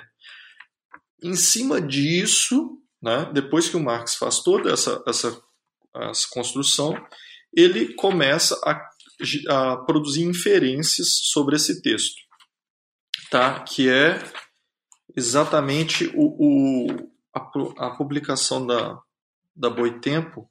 Ela é um pouco... É, entre aspas, desorganizada nesse aspecto, porque partes aparecem em, é, em, na passagem... Não, mentira. Deixa eu só pegar aqui que eu já indico para vocês exatamente onde está isso. Uh, depois da renda da terra, vem o trabalho estranhado... Isso, trabalho estranhado e propriedade privada. E a partir daqui, né, na tradução, nós já temos diretamente... as considerações que o Marx faz. E é assustador, porque o Marx já, logo de cara, é, chega a uma consideração, uma conclusão que é chocante. Ele chega à conclusão óbvia para nós hoje, mas que não era nada óbvia na época, que o capital e o trabalho tendem a ser as duas únicas uh, grandes forças. Uh, e que o trabalho, ou melhor, a propriedade, né, a, a renda da terra, a propriedade da terra, tende a desaparecer à medida que se desenvolve a sociedade burguesa. E ele faz essas considerações num momento e a partir de textos que organizam todo o debate em cima de três uh, formas, três pilares sociais. O, a renda da terra, o trabalho assalariado e o capital. São esses três que aparecem em Adam Smith, são esses três que aparecem em Ricardo, são esses três que aparecem na fisiocracia. Tá? São as três grandes classes do período de Marx. E ele aponta, a partir de considerações lógicas, tá? De implicações, inferências lógicas, a, a tendência ao desaparecimento da classe dos uh, senhores de terra. Daqueles que não só tinham seu rendimento a partir da terra, mas sua uh, posição social enquanto é, proprietário de terra. Isso é muito importante, porque isso a Europa e os Estados Unidos já viveram, e cada vez mais nós vamos viver isso em outros lugares do mundo, quando você tem esse advento, que a propriedade da terra altera-se é, enquanto uh, propriedade que dá o status de senhor, e passa a ser... realmente um, um meio para a produção de mais riqueza abstrata. Né? E aí já trazendo o ponto para o Diego falar uhum. do trabalho abstrato. Quer falar, João? Não, você não vai fazer a citação? Faz a citação, porque eu tenho algumas citações é, feitas aqui, que aí eu vou aproveitar para fazer um João... nó com isso. Eu acho, eu acho que eu me perdi, porque eu, eu fui seguir a lógica do Habib, que eu perdi a página. Espera aí que eu, eu vou achar.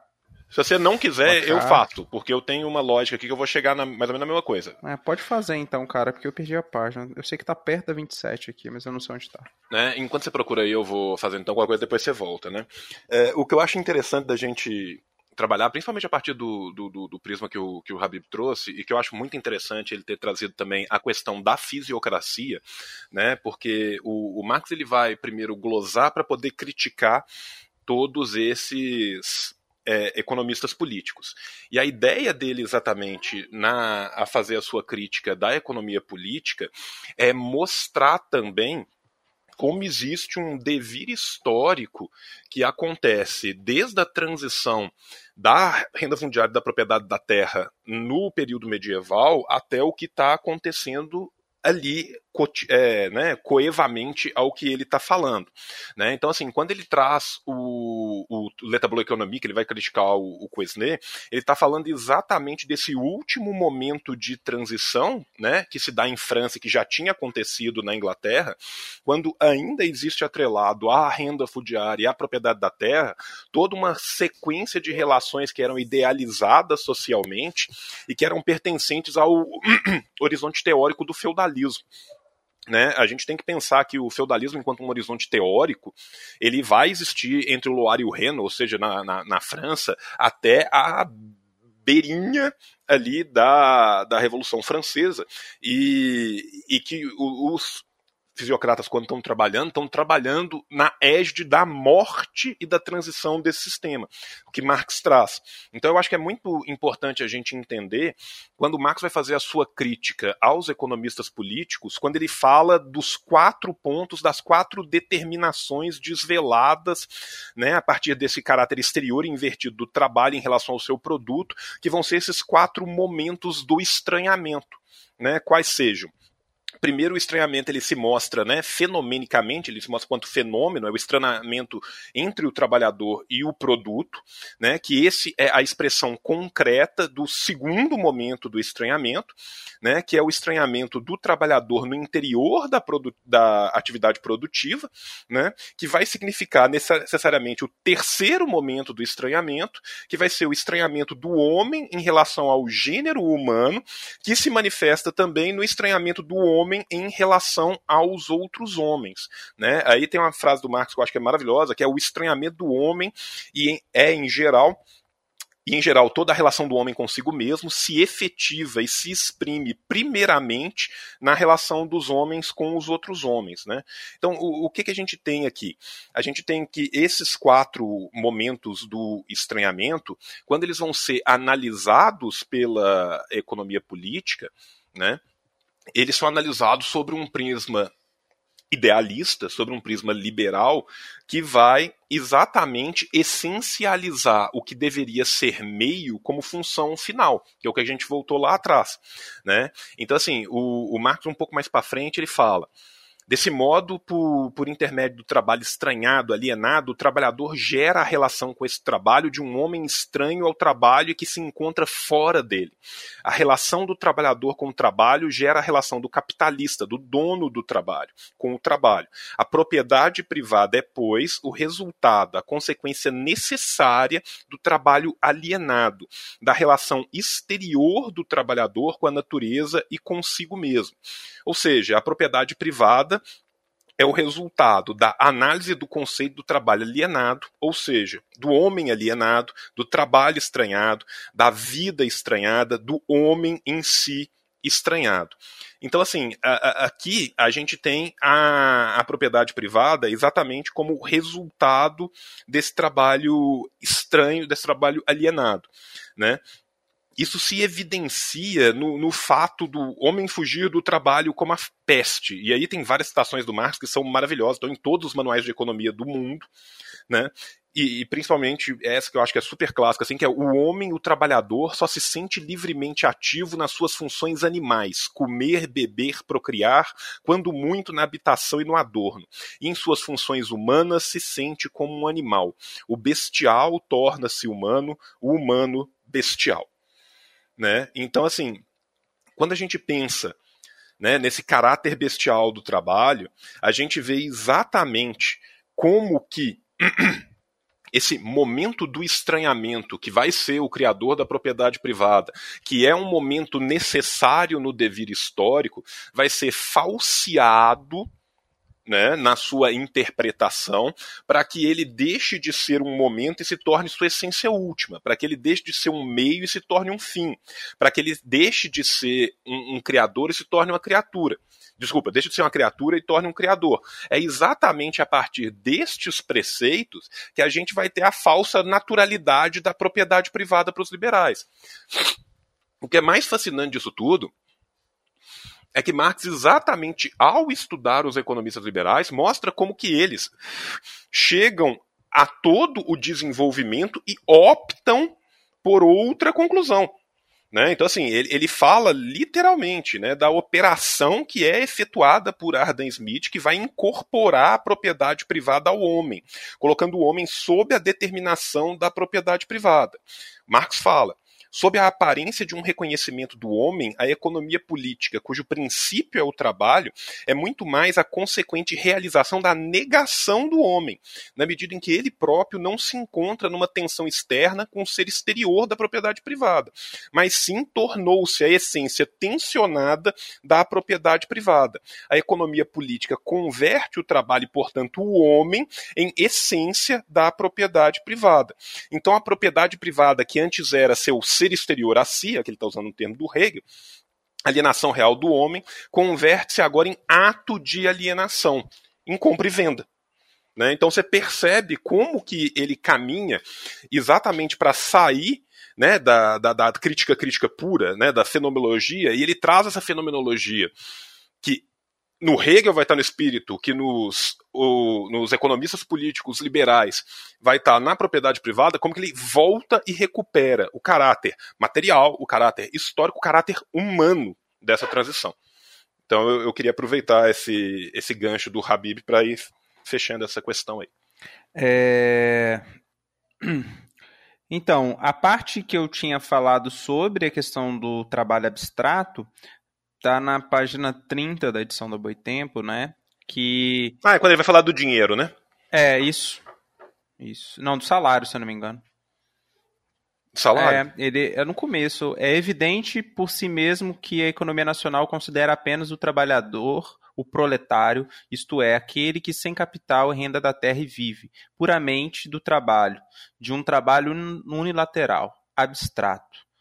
Aí mais para baixo ele tem alguns pontos que ele está falando aqui da economia nacional e ele fala, né, o que significado tem no desenvolvimento da humanidade essa redução da maior parte é, dela ao trabalho abstrato. Dois, que erro cometem os reformadores em detalhe, que ou desejam elevar o salário por este meio, melhorar a situação da classe trabalhadora, ou considera, como Proudhon, a igualdade do salário como objetivo da revolução social. O trabalho aparece na economia nacional apenas sobre a forma de emprego. Vamos lá.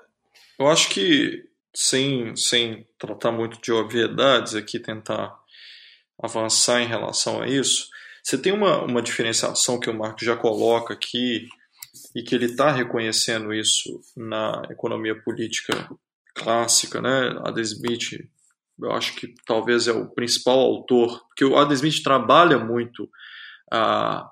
a limitação do trabalho.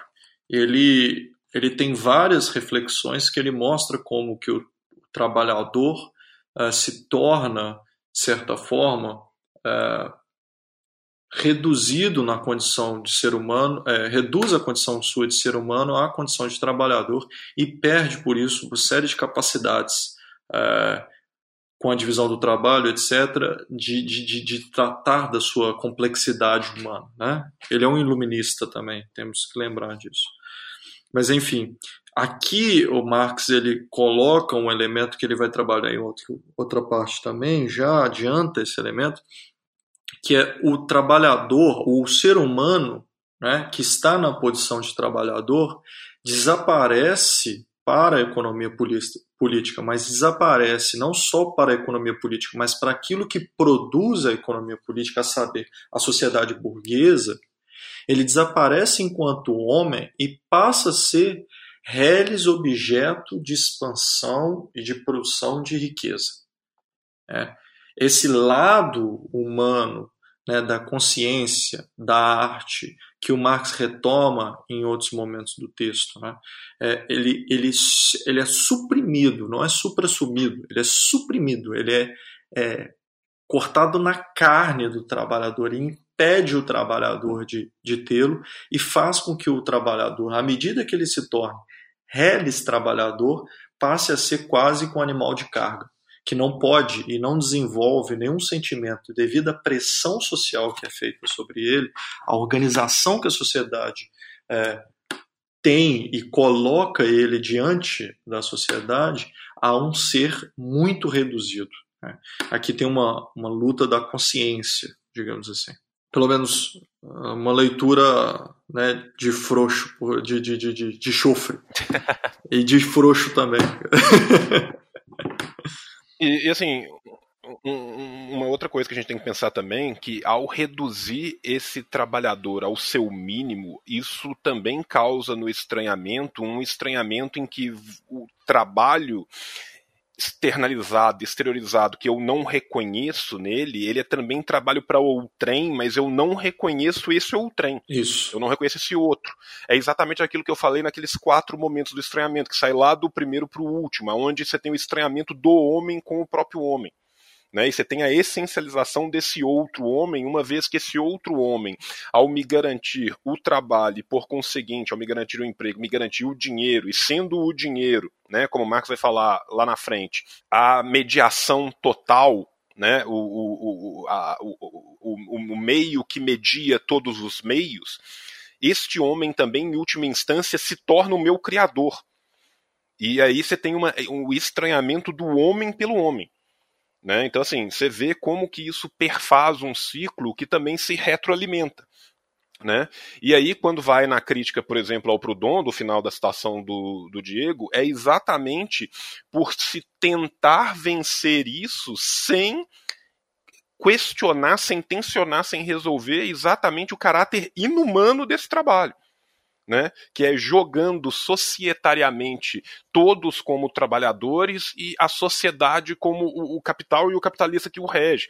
Ou seja, você está essencializando a sociedade e bestializando, desculpa, você está essencializando o capital e bestializando o homem, cada um dos homens como si e todos os homens como ser genérico. Então, em última instância, também bestializa a própria sociedade, tentando um mínimo comum que é intangível sequer para as carências das próprias necessidades bestiais. Então esse que é o problema de dupla face, né, que a gente vai encontrar nesse comunismo primitivo, que em última instância não deixa de ser exatamente por chegar às últimas instâncias do que o, a própria economia política liberal está fazendo, porém sobre um outro prisma. Então assim, a gente tem o, o verso e o anverso dessa tábua que se completam perfeitamente na sua não percepção da necessidade de suprassunção e na sua subsunção de um termo falho, não enquanto um meio para chegar num, num outro momento onde o homem volte a ser social, onde o homem volte a ser homem, volte à humanização do homem, mas sim à sua total bestialização. Bestialização é essa que em última face vai ter na face do dinheiro. Né? Então, que é o, o ponto que ele completa lá no final, que depois ele vai voltar a desenvolver mais pra frente, principalmente nos Grundrisse, né? Isso, isso, isso. Gente, vamos encaminhar então, né, para as considerações finais, porque acho que já tem a uma hora e quase uma hora e quarenta já de programa. É, mas antes é, das considerações finais, vamos, vamos abrir o recadinho do coração. Então é isso, pessoas. Chegou a hora do recadinho do coração aí do comissariado de propaganda e comunicação deste lindo, maravilhoso soviético. É, então nós vamos aproveitar e dizer que este maravilhoso episódio foi mais uma parceria com a nossa querida Boitempo, que nos está nos dando trinta por cento de desconto em diversos livros do seu estoque, como por exemplo Marx pelos Marxistas, Manuscritos Econômicos e Filosóficos, Sobre a Questão Judaica, A Situação da Classe Trabalhadora na Inglaterra, Crítica da Filosofia do Direito de Hegel, A Teoria da Revolução no Jovem Marx e Karl Marx e a Sociedade Moderna. trinta por cento de desconto nesses livros até o dia primeiro de agosto com o cupom em caixa alta ECONOSHOW até dia primeiro de agosto desse mês que vem. Então aproveita, vai lá, dá uma olhadinha nisso. E nós temos um novo estreante aí nos cupons, que é o pessoal das Ciências Revolucionárias, que é com o cupom Revolushow em caixa alta, que dá dez por cento de desconto em todos os livros deles. Além desses cupons, nós temos os nossos cupons de sempre, né? Que são os descontos de vinte por cento em todos os livros da Autonomia Literária, vinte por cento de desconto nos livros da Nova Cultura, quinze por cento de desconto em todas as camisas da Camisa Crítica, vinte por cento de desconto em todas as camisas socialistas da Sublimo e dez por cento de desconto em todas as camisas da nossa querida Veste Esquerda, aí para você colocar uma peita bem da hora e dar um rolezinho por aí, né? Então, todos os cupons referentes a cada um desses estão aí na postagem, no seu feed mesmo, você pode ver quais são os cupons aí que você pode utilizar em cada um desses, na Autonomia Literária, na Nova Cultura, Camisa Crítica, na Sublimo e na Veste Esquerda. E finalmente, né, para nós irmos encaminhando aí para o final da nossa querida e maravilhosa comunicação do Soviete de Comunicação do Revolushow e Propaganda, né, nós é, gostaríamos de avisar que nós tivemos uma bela live no dia cinco de julho desse mês. Então, dá uma olhadinha lá no nosso canal no YouTube, nós fizemos um sorteio, né, acabou dando um probleminha no começo, fizemos um sorteio, já entramos em contato com as pessoas que ganharam cada uma delas um livro, no total de cinco livros aí que a gente conseguiu sortear, tanto livros da Autonomia Literária quanto os livros da nossa querida Boitempo aí, que a gente estava devendo esse maravilhoso sorteio. E finalizando em definitivo neste exato momento, confira aí na parte do nosso, do nosso site, né, no site da Autonomia Literária, a programação da Flipei, né, que é a feira do livro pirata de Paraty, das editoras independentes, né, que vão estar tá lá, que vai do dia dez ao dia quatorze, como eu falei lá no começo do podcast, e que nosso querido Jones é, estará tanto nos dias doze, treze e quatorze, com várias mesas lá participando. Para vocês terem uma ideia, por exemplo, no dia doze ele vai participar de uma mesa muito boa, né, é, sobre identitarismo e classe, uma cilada liberal, com a Side Raider, o próprio Jones, né, e a mediação da Débora Baldin. Antes disso, né, às dez horas da manhã do mesmo dia, ele vai estar tá, é, discutindo o livro Movimento e Educação à Distância para as constru- a Construção de Novas Hegemonias, né. No dia treze, o nosso querido Jones vai estar lá discutindo várias outras questões também, como, por exemplo, na parte da mediação em, com debate com Sabrina Fernandes, Túlio Gadelha e Vladimir Safatle sobre a encruzilhada da esquerda, o que ler. É, e no dia quatorze, obviamente, ele também estará, junto com o pessoal da Jacobin Brasil, discutindo sobre pode o socialismo furar a bolha? Né? Então participe de todos esses dias aí, se você tiver a possibilidade. Lembrando que a Flipei ocorrerá em Paraty, no Rio de Janeiro, e que eu e Diego Miranda estaremos lá nos dias treze e quatorze com o nosso querido Jones. Nós vamos estar rodando por lá. O pessoal da Veste Esquerda também estará lá. Olha só que fantástico. E que finalmente, né, esse podcast só é possível ser realizado graças a você, padrinho e madrinha do Revolushow, que contribui com a sua cota parte para o Partidão do Revolushow em padrim ponto com ponto b r barra Revolushow e no PicPay. Então é isso, meu povo. Um abraço para todos vocês e vamos às conclusões finais. Então, considerações finais, é... Habib, é... considerações, jabá, recomendações, é... o espaço, tem algum ponto que não foi falado que você acha interessante, que gostaria de deixar, fique à vontade. Eu, assim, na verdade eu estou extremamente satisfeito com a possibilidade de ter falado dos manuscritos econômicos e filosóficos. Para mim, essa é, o, é a pedra de toque do Marx, assim, a pedra angular da obra de Marx. Eu, particularmente, quando comecei meus estudos em dois mil e nove, né, ainda na Faculdade de Economia, como um bom graduando, É, e passei por uma série de livros, já tinha lido muita coisa, fui escrever minha monografia, e aí, no período da escrita da minha monografia, assim, tinha é, seis meses, no segundo mês eu resolvi ler o Manuscritos Econômicos e Filosóficos, que era o livro que faltava para mim. E quando eu li, eu entendi que tudo que eu queria fazer no futuro já estava muito, muito claro, muito bem colocado, a partir dos manuscritos econômicos filosóficos, e eu entrei nessa, nessa, nesse esforço de entender Marx como um, um autor que uh, é, um, é um contínuo, um autor cujo os desenvolvimentos, as posições são sempre negações lógicas muito claras de determinados elementos já elaborados, já constituídos e que têm uh, reverberação em tantas outras tradições. O Marx, para mim, se, se apresentou enquanto um autor extremamente potente. Ele abriu a necessidade muito clara. Eu já tinha lido a Fenomenologia do Espírito né, nessa época, né, mas a necessidade muito clara de se estudar profundamente Hegel. E eu uh, sempre insisto com as pessoas, eu acho fundamental, né, o Lenin está do, tá do meu lado nessa. É, podem falar o que for, mas o Lenin está do meu lado. Tem que estudar Hegel para valer, para brincar com Marx. E a coisa assim, mais interessante e maravilhosa também é como que a potência da lógica, a potência dos trabalhos abstratos, às vezes extremamente...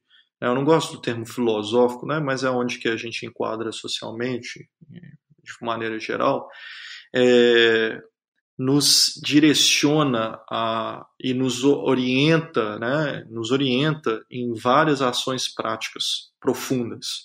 Né? Não tem uma ação prática do Marx, e esse texto da Boitempo que está saindo agora, né, Marx pelos Marxistas, é, revela isso de forma muito clara, essa importância é, que o Marx dá não só à teoria, mas à prática. E a prática está profundamente articulada à teoria.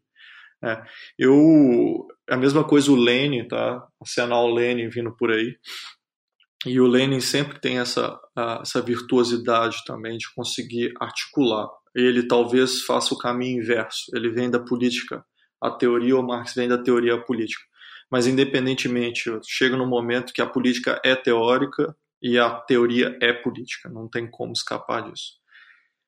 Enfim, agradeço profundamente ao convite, eh, admiro muito o trabalho da, do Revolushow, dos meninos, e acho nobre todo tipo de esforço que tenta ah, fazer palatável ah, trabalhos complexos, mas não só isso, como abrir campo para o debate. E isso é fundamental, porque nós não estamos lendo Marx para olhar para trás, mas nós estamos lendo Marx, e eu tenho, não tenho dúvida nem com relação ao João, nem com relação ao Diego, é, olhando para o futuro, para o futuro que nós vamos construir e que não se esgota de forma algum, alguma em nenhum autor que a gente lê. É isso aí, obrigado. Muito bom. É, João, você quer fazer consideração? Ou eu faço e depois você faz por último? Uai, deixa, pode, pode fazer então e eu fecho. Tá. É... Então, a, a obra, né, essa obra específica, ela foi uma das obras também que eu li do Marx há, há um tempinho atrás já, na época até mandei altos áudios no WhatsApp pro Habib, né, porque eu já sabia que ele conhecia a obra e tal, para entender uma série de, de, de coisas aqui, né, é, é uma obra fundamental, assim, ela é encantadora, porque, primeiro, ela tem, um, como é para o Marx, né, um, um momento de, de, de produção ali, de primeiro contato, então tem muita, muito insight, né, que o Marx vai tendo e vai tentando é, demonstrar, né, mais claramente o raciocínio, a lógica, né, como ele, como ele chega nessas colocações. Então, é, apresenta noções, né, como, como essa do trabalho estranhado, né, relação com a propriedade privada, a própria noção do comunismo que aparece aqui já, né, é bem claro, né, parece, apareceu lá na Questão Judaica de modo mais ou menos, aqui já começa a ficar claro e logo mais, né, a gente já vai chegar no Manifesto do Partido Comunista. Então é uma obra fantástica, é, eu acho que esse bate-papo aqui serviu para tentar é, clarear aí um pouco dessas discussões que o Marx coloca aqui. Como não é uma obra, né, que tem um desenvolvimento, um fio condutor muito explícito, né, porque tem é, algumas, é, algumas incompletudes, alguns processos assim, mas é, é uma obra fantástica, eu acho que é um ponto de partida importante para muitos estudos e muitas reflexões. E, enfim, agradecer ao, ao Habib pelo convite, tá, tá aqui conosco, né, debatendo, conversando sobre esse tema. E a gente vai ter muitos mais, né, episódios aí da série Cronologia Marx e Engels, e a gente vai ver como que muitos desses fios condutores que estão aqui no manuscrito, eles vão permanecer muito mais do que as obras anteriores, né, que a gente vai perceber que o Marx já está fazendo crítica a alguns posicionamentos anteriores e, e a marca da economia, da crítica da economia política já aparece aqui, né, graças ao menino Engels, que inclusive será o próximo dessa, dessa série, né? O menino Engels, a situação da classe trabalhadora na Inglaterra, que é maravilhoso, muito forte, pesado, mas importante para a gente compreender o início aí do, da consolidação do capitalismo na Inglaterra, né, e a situação da classe trabalhadora nesse mesmo país. Então é isso, gente. Valeu pelo, por mais esse episódio. João, é com você. Então, gente, é, eu, esse livro é, é um livro assim, fundamental. Eu acho que é muito importante a gente ler ele, porque esse é um livro de um momento de ruptura muito importante, um momento de um caminhar que vai se dar com cada vez mais velocidade, né? Eu acho que o que a gente está fazendo aqui em fazer essa série é, é muito daquilo que a gente falou nos nossos episódios de educação sendo aplicado à prática, né? A gente, né, citando a tese onze clássica, né, muito já foi falado sobre o mundo, a gente precisa de mudá-lo, né? E eu queria fechar com uma citação de um texto que vem um pouco antes, né, que vem no começo de quarenta e quatro, né, que é o Crítica da Filosofia do Direito de Hegel, Introdução, né, que é aquela frase muito clássica, né, que as armas da crítica não podem de fato substituir a crítica das armas, a força material tem que ser deposta por força material, mas a teoria também se converte em força material uma vez que se apossa dos homens. A teoria é capaz de prender os homens desde que demonstre sua verdade face ao homem, desde que se torne radical. Ser radical é atacar o problema em suas raízes. Para o homem, porém, a raiz é o próprio homem, né? E o que a gente vem fazendo aqui no, no Revolushow, o que a gente tenta fazer na nossa prática revolucionária dentro e fora do Revolushow é exatamente fazer isso, né? é, é dar materialidade à questão teórica, né? Não existe uma boa revolução sem uma boa discussão teórica. Então a gente agradece muito a, a todo mundo que nos ouve, a todo mundo que nos manda suas críticas, que conversa com a gente, e agradecendo muito, né, a presença do Habib, que enriqueceu demais esse, esse debate. E agora eu quero passar aqui para o Eric, meu filho, que está aqui junto comigo na gravação, para ele terminar esse episódio. Pode falar, filho. Fala assim, oi. Oi. Quem que você é? Eric. E o que, que você veio contar para o pessoal? Pode falar. É. Fala assim, a gravação do episódio acabou, gente. Muito a obrigado. A gravação do episódio acabou. Muito obrigado.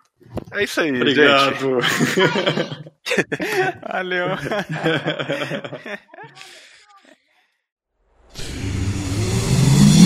Half-Death.